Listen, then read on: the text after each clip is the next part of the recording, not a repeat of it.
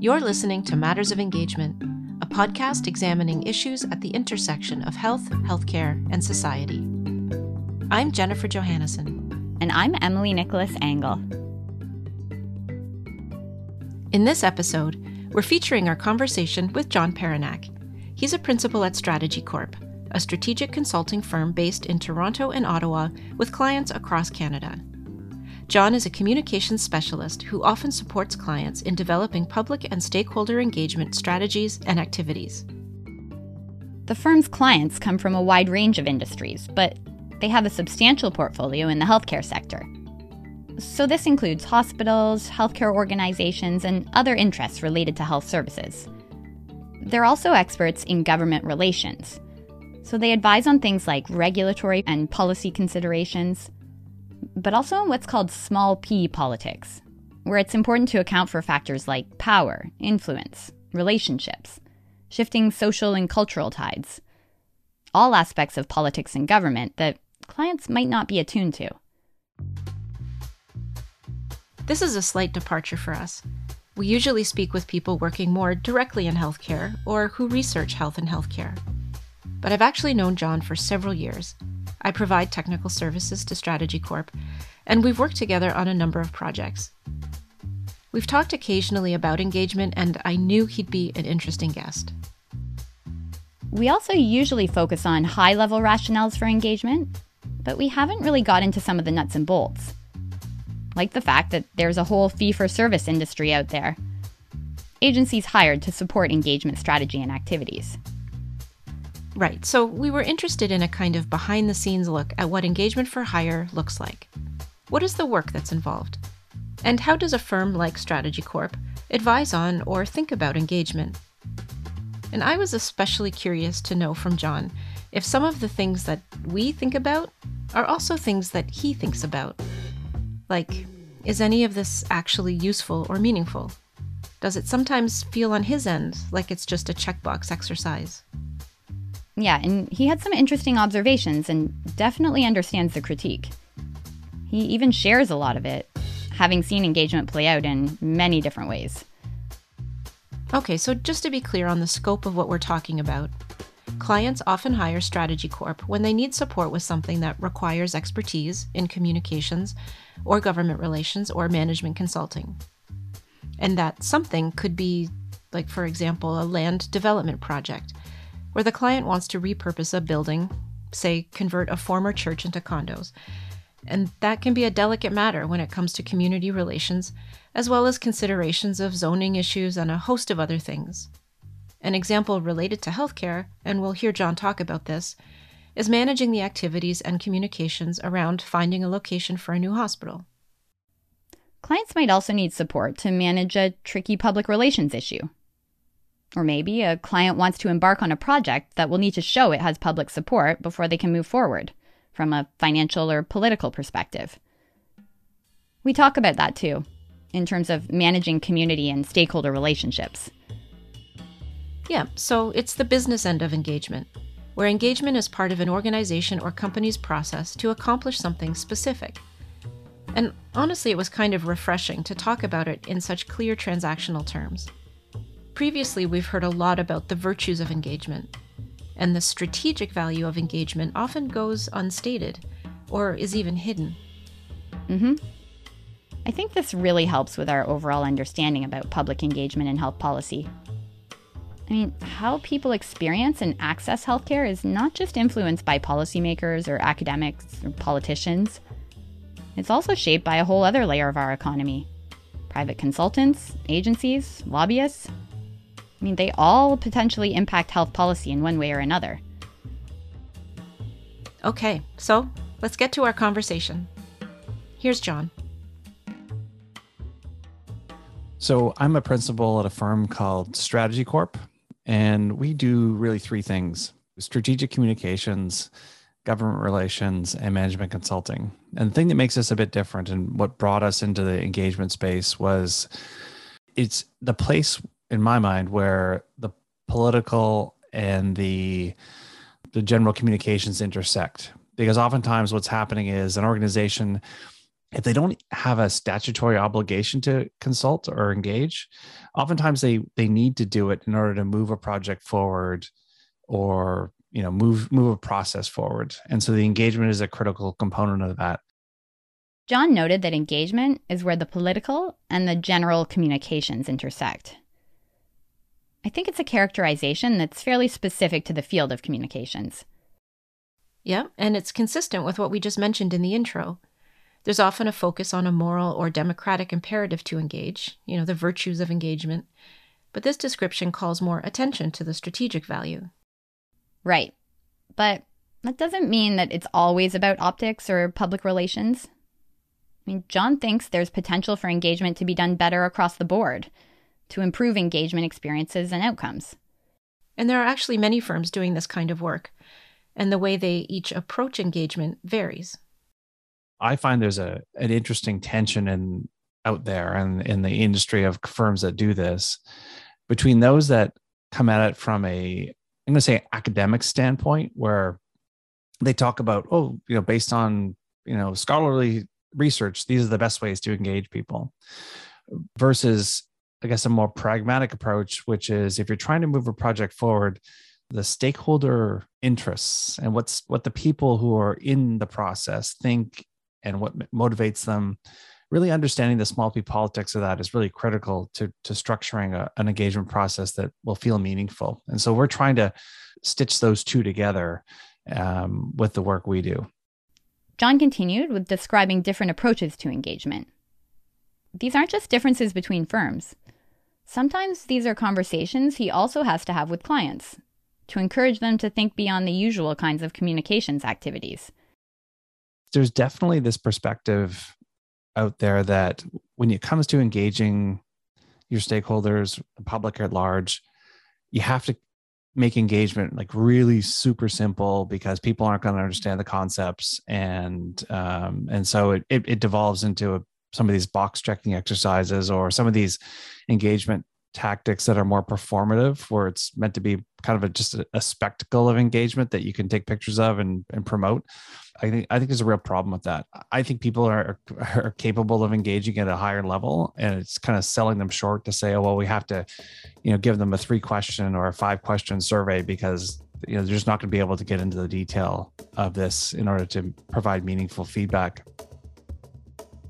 If you do take a more robust approach to actually explaining pe- to people what you're want to get their feedback on, bringing through a bit more of a detailed process and, and getting meaningful feedback so that you can of course correct what you're doing or show how feedback they're providing is making a meaningful change to the plans that you were planning anyway is the place where you want to be because that's builds you the stronger relationships and and and people feel more invested in the process and as a result has, has a greater likelihood of success John has seen a lot of change over the years in terms of what counts as engagement.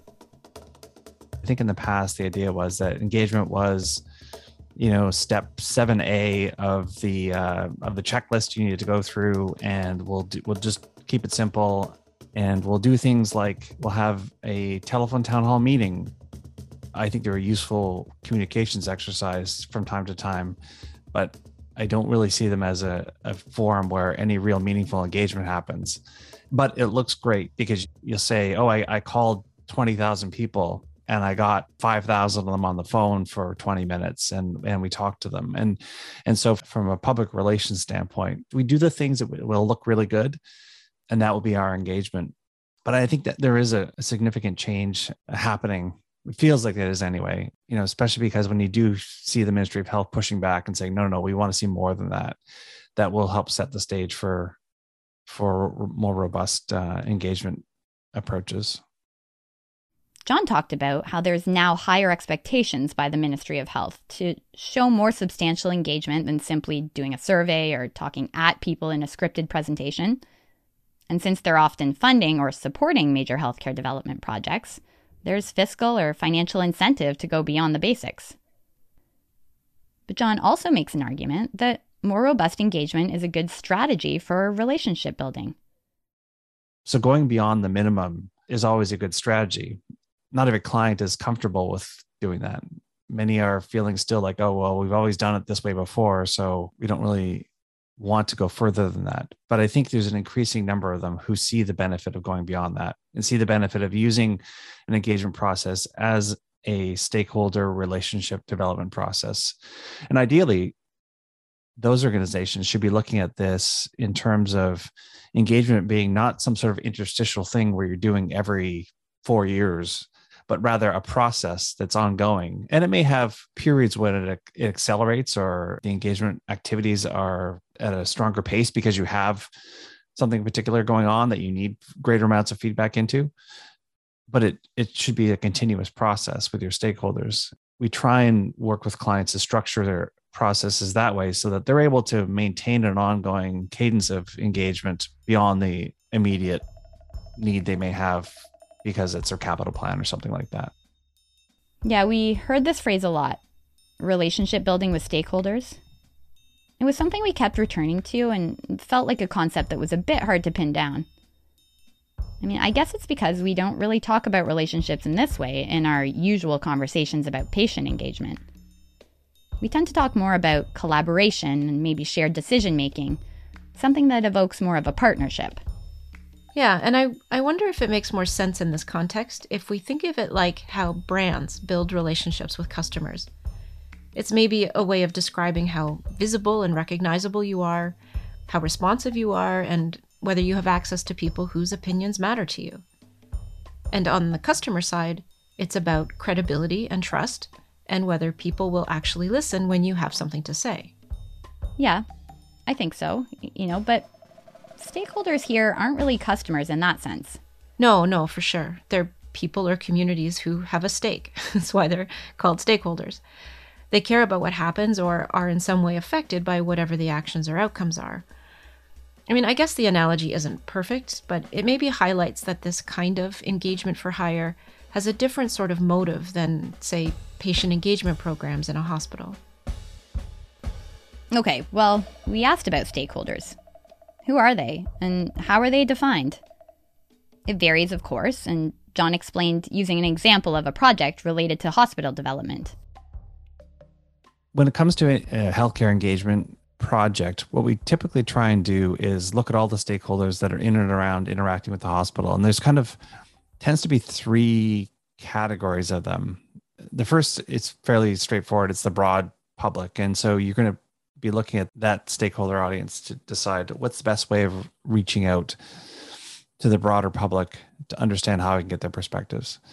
The second are organizations with strong, important relationships with the hospital or healthcare organization that you, you probably want to talk to on a one-on-one basis or have focus groups with and so you often organize them into the kinds of care they provide or service they provide in partnership with the hospital so you know, uh, home care, long term care, you know, care to specific subpopulations in the community, whether they be by gender, ethnicity, sexual orientation, based on on where there's meaningful differences in the in the way that services provide. And there's also the third category, which is groups that are really hard to reach, and so they they may be groups like people experiencing homelessness.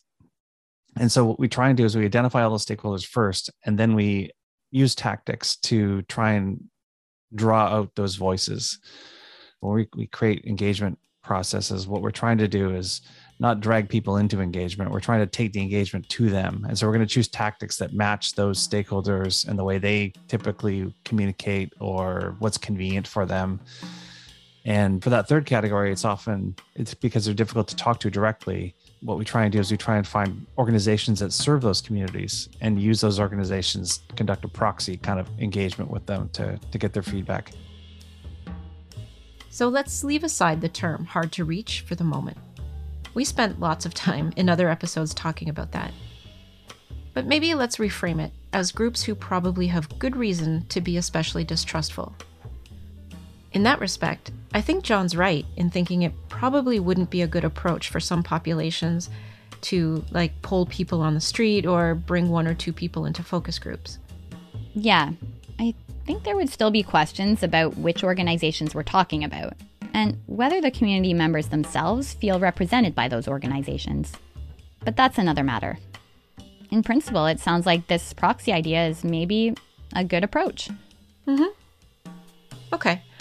We asked if any of these sets of stakeholders take priority over others.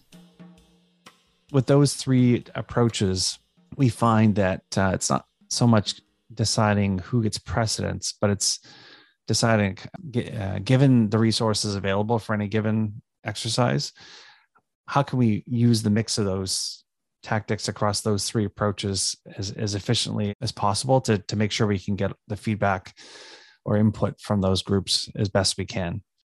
Okay, so the discussion so far was based on the example of finding a location for a new hospital. And we do think this is related to health policy because it's a fiscal decision using taxpayer dollars, impacting a very large number of people. And it has implications for the way care is delivered and experienced. Right, but this kind of land development decision is, of course, different from what we would normally call hospital policies which might include things like codes of conduct or visitor policies, things like that. I mean, we asked John about how it works for these kinds of internal policy decisions. So, in the policy realm, I think what happens is organizations rely on what's existing already and convenient. So, for example, hospitals quite often have patient and family experience councils where they will use them as a sounding board or use them as a as a resource for input. But I think what happens is oftentimes they'll go there with some well thought out and well advanced uh, concepts versus starting with a more exploratory earlier in the policy development phase. That's typically what I see. well, I think John just summarized at least five of our episodes in about four sentences. Okay, so now that stakeholders have been identified, What's next? John gave another example of how engagement gets rolled out. One of the things we, we like doing when we're undertaking an engagement process. Actually, let's forward a bit through this part because I think what John describes here will likely be familiar to listeners. They basically assess each stakeholder group, breaking them down into smaller demographics as needed. Then they figure out which approaches or tactics to use, keeping in mind accessibility and community preferences. And where appropriate, they'll do small focus groups and sometimes use social media platforms like Instagram to elicit feedback. So that's what they typically do. There are also things that they try to avoid. Shy away from there's a whole school of engagement activities where it's it's more performative. You know, they set up something at a local market on a Saturday and they invite people over to draw what healthcare means to them in the community on a picture. And i don't know like my view is i don't think that's terribly meaningful. Like it looks might look good but for the effort that you're expending to to undertake that tactic you probably could reach five more uh, groups and talk to them directly. And and that's a better more meaningful type of engagement but uh, that's just not everyone's view. I'm trying to change it one at a time but that's just not everyone's view right now John referred to engagement being meaningful a few times. We asked him to break it down. How does he define meaningful? Maybe there's two, two tests to being is it meaningful. The first test is is the engagement being done in a way that is it all sensitive or, or thoughtful of the uh, attributes or circumstances of the audience you're trying to talk to. The other test is that implementation part, right? Like how much of that feedback is going to be either incorporated or a rationale provided for why it's not achievable or not on the cards. Sometimes that may be it just not doesn't work, or it could be like not right now. Whatever the case may be, though, that's the other test to it. From a, as a provider, we control we can control the first half of that, the first test, and it's the ultimate organization that really controls the second test. One of the things too is that it's very, it can be a very subjective thing because depending on the organization, they may think they're being very responsive. And that, that's a genuine belief of theirs, right? But an outside observer might look at it as you guys have and, and say, well, not really. It doesn't appear like us like it is. I just think that every organization is going to be different that way because they're all going to be coming from different levels of experience and perspective. So there are two parts to being meaningful. The engagement activity itself should be appropriate and relevant to the group you're engaging. And then you actually have to use the feedback or input you get. Now, this makes sense if you think about engagement from the client end of things. I'm just not sure this would be sufficient, though, from the stakeholder's perspective. At least in the patient engagement space, people want more of a sense of partnership, not just a forum to be heard. Yes, which might explain what John was saying that there can be an earnest belief that you're doing it right, but not everyone agrees it's right or sufficient. Right. And as we talked a bit more, John elaborated on the importance of two way communication and dialogue. Stakeholders are always right. And so all you're what you're doing is you're really just listening to their viewpoints and trying to elicit and trying to understand where they're coming from and what, what their thoughts are. Where, where things often break down are an organization hasn't done enough ongoing engagement with a set of stakeholders so that they feel like they're part of a pro- ongoing process or a part of an ongoing dialogue with with the organization. And so that's where you get into that like really sort of uh, sawtooth approach. Uh, there's some engagement and they're disconnected for a while and there's some more engagement and they're disconnected for a while.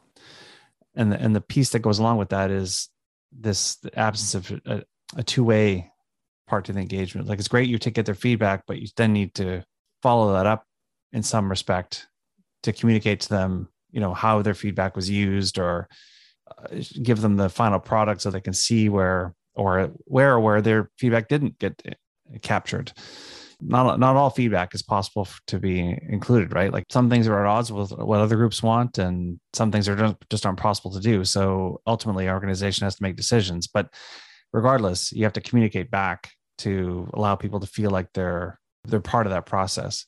And that's to me that's the big thing that's often missed is it's the communications component to engagement. It's we're going out to listen but we're also going to tell people something afterwards. That communications piece is often either not done or overlooked and so i think that's where you get into a situation where you get those un, unsatisfied stakeholders you know we spend so much time picking apart language and I think if we were talking about patient engagement in the kind of quality improvement context or research partnership context that we've talked about before, well, there'd be lots here to think through. I mean, and maybe there still is. But we have to remember that the business context changes things. Strategy Corp is a for profit business, and they perform work on behalf of their clients. The incentive, at least for Strategy Corp, is different than it would be for a hospital or any of their clients. Yeah. I mean, having good relationships is always a good idea, no matter how you look at it. But in the end, I mean, their clients have specific goals, priorities, and desired outcomes. And those might not be shared by the people they're engaging. So it can be a balancing act, which requires particular expertise.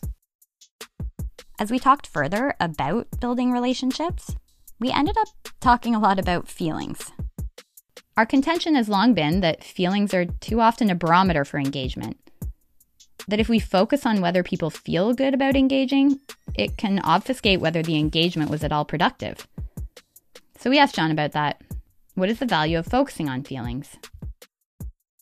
Look, as a consultant, I don't feel we're successful unless we're leaving the client in a better place than when we got there. And so the feelings of the stakeholders and how they feel about the process and how they feel like they're going to be part of engagement in the future is is really important so that question of feelings is tied to the kind of relationship we have and in order to have a relationship that means we actually have to be either talking to you or asking you about stuff and just having a dialogue of some sort at some um, mutually understood cadence and what was often missing in the past is it was no engagement and then oh, we have a big need, so we're going to go out and talk to you. And then there was no engagement again.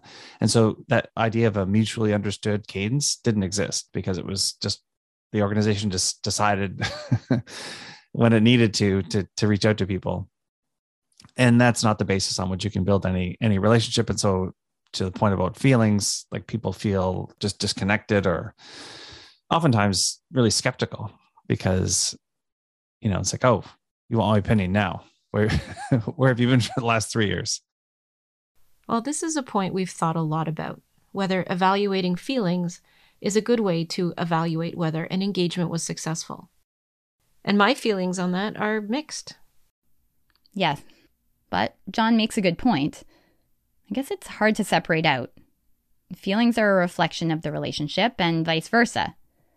So, if the objective is to have some kind of relationship where there's ongoing dialogue and mutual agreements, well, of course, feelings will factor into it. Yeah, that's fair. But we've also seen where warm, fuzzy feelings seem to be all that matters.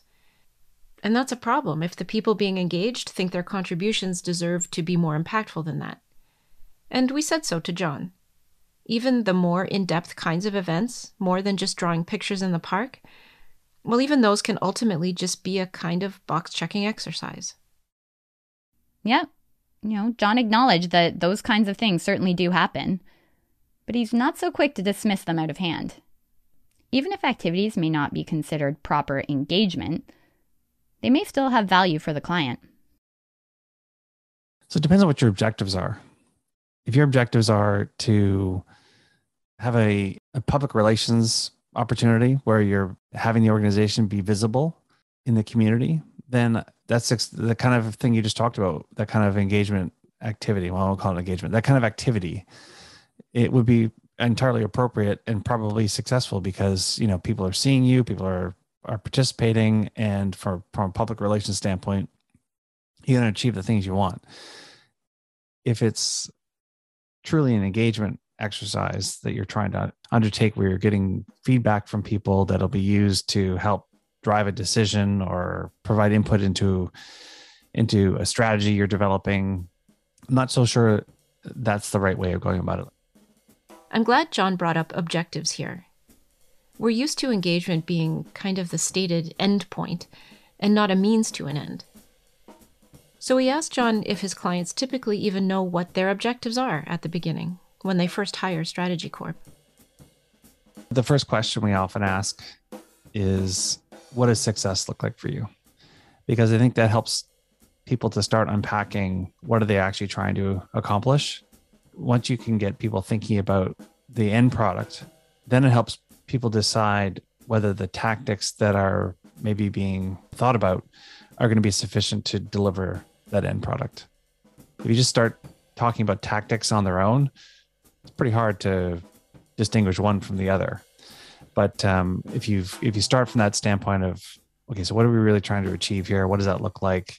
And that's where the the political often comes in because there's often going to be a, a level of oversight or some sort of review that happens, and uh, as a result, it helps focus people's thinking. We asked John a bit more about clients and their objectives. What specifically do they hire Strategy Corp to do? yeah, it range from organizations that have a need, they're doing their capital plan, or they they're or they're trying to find a location for a new hospital, and so they need to undertake public engagement as part and parcel of that activity. Those are fairly straightforward, but there's some nuance there too, because yeah, that's we're trying to find a location for a hospital, but there's also a million different other stakeholder considerations to take into account. You know, every local politician wants the new hospital in their in their area, uh, and they they all can't have it in their area. There's only one place to put it. Uh, there are environmental considerations. There are First Nations considerations. There are existing infrastructure considerations. Like you can't put the new hospital next to the old hospital unless you plan to get rid of the old hospital. There's a lot of nuance to get to, and so that's why sort of tackling the the question that way is um, is important. There are other organizations what they're looking to do is they're trying to actually use the engagement process to strengthen relationships with stakeholders. They know that they may have a problem with stakeholders, and so they they they want to mend some fences and and use it as a, a catalyst to build some better relationships going forward. So really, it runs the gambit of what people are trying to achieve. So there's obviously overlap in terms of approach, but when it comes to motives or intention, there is a distinction between consultation, seeking public input, and repairing or building relations with a particular community, where failing to do so may interfere with the success of a project. And I guess this is where it's really important to match the tactics to the objectives. Mm-hmm. Although, in the case of finding a hospital location, I imagine it's a blend of both. So many different stakeholders and interests, It'd be hard not to exclude or offend someone, which means it's especially important to manage expectations of the public. If you're going to ask them to complete a survey, how much impact is that likely to have? You probably would never ask a question like, oh, where do you think the hospital should be? But it's more process related. And so you can maybe get people's input about the things that are important to them about how they interact with hospitals or um, some sort of medical facility so that you can use that thinking and to develop the criteria or how you evaluate where that should be. So, you know, a great example is asking people about how important it is to, for ease of getting to the hospital or their accessibility issues, uh, environmental issues around the hospital, the sort of experiential aspects of of uh, how they would interact with a facility like that.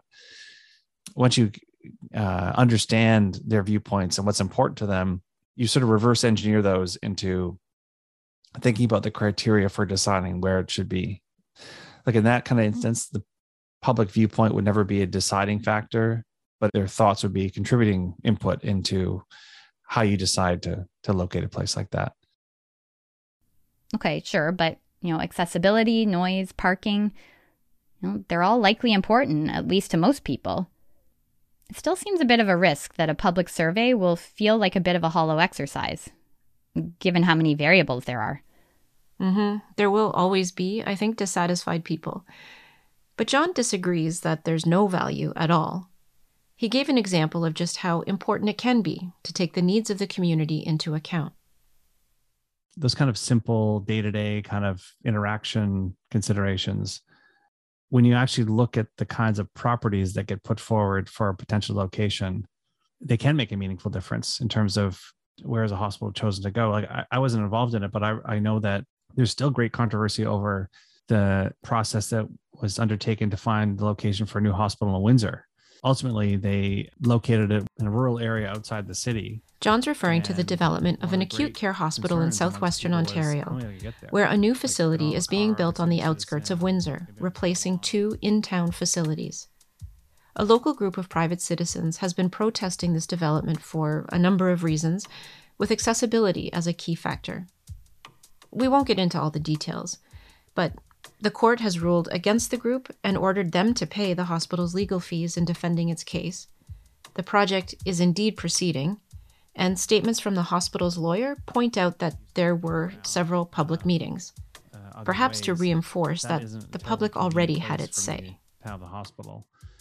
Anyway, so I can't speak to the process they went through, but those sorts of things that may on the surface seem simple can play a, a, a role in, in deciding where something like that goes and where, where it's located. But I, I do agree with you that there are definitely circumstances where having those simple type of engagements is really an exercise in obtaining permission in the sense that i'm seen to be doing an engagement process and i can say at the end of the day no matter what happens well we, we got we talked to the public and we got their input and it kind of absolves them from a lot of the critique that may happen for some of these kinds of considerations there might already be a record of public opinion or preference maybe some community work on other projects, or maybe an advocacy group has done some of the legwork already. We asked if they ever reference existing research or work instead of doing repeated public consultation. If we know a stakeholder group has already done work and has been thinking through what, what the community's needs are, then they're an obvious great target for you know that kind of interview uh, focus group style engagement However, I think this is where politics comes in. And oftentimes, especially in the healthcare space, political masters uh, and even public servants who are sensitive to what, what the politics of an issue are often want to see engagement happen for the sake of saying that we went back out and talked to people again in order to really uh, help protect themselves from an issue management standpoint against the criticism that oh you didn't talk to the community. That's okay that there was that uh, thought leader that had that piece already about uh, what the community needs or that sort of thing but no one wants to be caught out and have it, have to answer the question well why didn't you just talk to people anyway? And so i think there's an impetus from a political standpoint to undergo these additional rounds of of engagement, despite the fact there may already be well established thinking in a space. Well, that segues nicely into the political considerations. John had mentioned small p politics earlier, and we asked him to explain. So it's it's like the the informal, I guess, rules of engagement that exist in every organization or in every circumstance. So if if I'm uh, dealing with a merger of two organizations, let's say, and I need to bring business units together, there's going to be like the interpersonal histories and relationships that exist within each of those units that I need to I need to find ways to navigate and bring together so that I can have a successful combination exist. In a development setting, there are going to be local political issues about you know what the neighbors want and what the expectations are for the community and who's promised what in the past and what do these environmental stakeholders think. Navigating all that small p politics is is huge. And in healthcare um, it exists as well obviously. There are some groups in the community the immediate one that comes to mind are families who have children with autism. Very well organized because they were very vocal politically it made it very difficult for you not to listen to what they're having to say. And those cons- types of considerations i think can't be underestimated. Yeah that's my experience. When i was raising my son who had cerebral palsy i saw the divide between autism and all the other disabilities in terms of programs and funding, even social and support networks. It's one of the few childhood disabilities that specifically gets its own government strategy, which is a testament to how well organized autism groups can be. Yep, which would indeed be hard for policymakers to ignore. It's important to be aware of these kinds of dynamics throughout healthcare. John referred back again to finding a hospital location. Finding a location for a hospital, huge amount of politics when it comes to tons of considerations from local perspectives and frankly dollars and cents those are big ticket things and who and whoever owns the land adjacent to where the hospital goes is going to have a good day. And the ones who have land in areas where the hospital is not going to go are not going to be as as happy. And so there are tons of tons of things like that. And, and that's one of the things that we do differently than other organizations who just look at engagement. We try and look at those political considerations so that you can build longer term relationships with your stakeholders being mindful that you're not going to do things that are going to unnecessarily have you walk into a, a difficult issue because the politics weren't paid attention to. So these small p politics are one set of factors. And of course there's also the constantly shifting big p politics partisan politics which has to do with the priorities of which party or individual is in office at a given time. But regardless of who's in office, there's always a constant set of factors related to just dealing with government. This is broadly speaking something that a lot of organizations face is that just because they think it's important, they think everyone else should think it's important.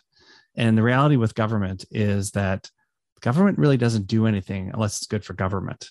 And so what you have to do is you have to draw that Venn diagram, figure out what government's interests are. You have to feel around the the dark corners of the room to understand like what does government want and then you have to figure out what, what you want and you need to get those two circles overlapping as much as possible and in that intersection area that's where you can make stuff happen because it's about getting government to to recognize that it's actually in our mutually beneficial interest to, to do that thing. It's oversimplifying it but that at, at its core is what a lot of people don't realize. You know they they think oh i'm a retailer and i've had a hard time so government should do something for me. It's like well not really. Unless you can show how it's going to benefit government so they have a good a good announcement or can demonstrate how they're helping the sector in some way it doesn't necessarily mean you're going to get what you want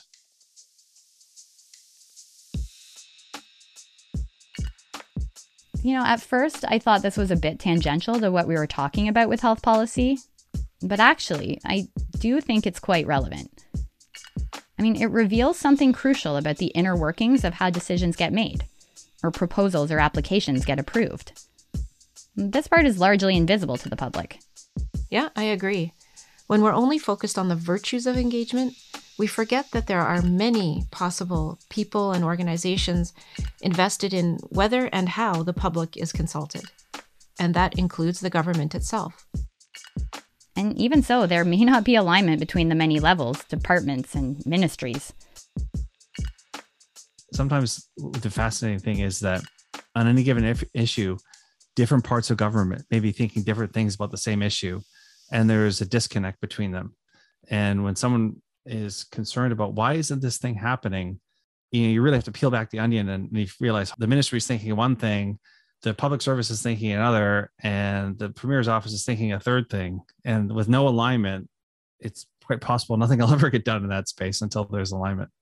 That's the intersection of all the stuff that we do is trying to to bring those things all into a line so a client like that one that I'm talking about can potentially get what they want but they're not going to get it until they can show how at the end of the day it's good for government. And what's good for government they have to show it's going to benefit some portion of the community or business or whatever the defined area that's affected is. Okay so we can surmise that another reason to consult the public is to demonstrate to the funding body uh, the government in this case that the public is well interested and engaged and contributing so then the next logical question would be why? What is the government's interest in engaging the public in the way that it does? I mean, at a high level, there would be obvious answers, and it may even seem kind of like a silly question. But I suspect there's a lot more to it. Yep. A few episodes ago, we spoke with Julia Abelson of the Public Engagement in Health Policy Project, supporters of this health policy series, and I think this is one of the questions that the research team is contemplating. But let's park that thought for now. Might need to be its own episode. Let's go back to John once more. Towards the end of our discussion with him, we admitted that we were still skeptical. We could definitely see that there are indeed reasons to engage and seek public consultation. But whether it amounts to anything substantial, or is indeed any sort of conduit for the public to steer projects in a way that addresses their concerns. Well, I'm not sure the case has been made. And the reality is, we're not going to get to the bottom of it in any one conversation. Firms like StrategyCorp have a specific scope of practice which is negotiated with their clients, not the public or other stakeholders. And anyway, there are limits to what an external provider can influence. I think you're, you're absolutely right in your skepticism about some engagement because people do the first part and then it's like, oh, that was the the extent of what we had to do with it was just give the appearance as if we were discussing this with people and and we gave them an opportunity and now we're just going to go ahead and do what we wanted anyway so they're not doing the second part for engagement to be effective it has to have that continuous thread. It's like two-way communication right? Communication isn't successful just because i'm telling you some stuff. You have to also listen to what people are saying in response to that and internalize that somehow uh, adapt the process so it's better next time based on the feedback or whatever the case may be. As an external provider of engagement services whether it's in the real estate sector or working with first nations or in healthcare you are only privy to the first half of that and it's the organizations themselves that really control the degree to which they're going to take the output from those engagement sessions, from that whole exercise that you undertook, and actually making it more meaningful to demonstrate here's how we're putting that into action. And our advice is always that's a critical part of engagement because look, you're never going to build a long term relationship with your stakeholders if you're not doing that because they're going to be happy to participate the first time. And then if you're not showing that sort of closed loop of feedback where you're actually listening to what they're saying and incorporating it to some degree, the next time around, you're going to have poor participation. You know, people are going to just tune out because they're like, oh, well, I've been here before and you, you don't actually do anything with what I tell you. So why should I invest my time in, in being part of this? So I think that's the crux of what you guys are talking about in my mind anyway. And I don't disagree that there are, there's plenty of engagement that happens that it's just performative and uh, it's being done for the sake of saying we did it. Hey, Emily. Hi, Jen.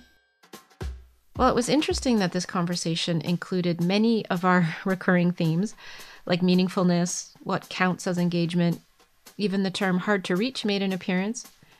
It kind of doesn't matter what the situation is. Whenever we talk about engagement, these are the things that come up.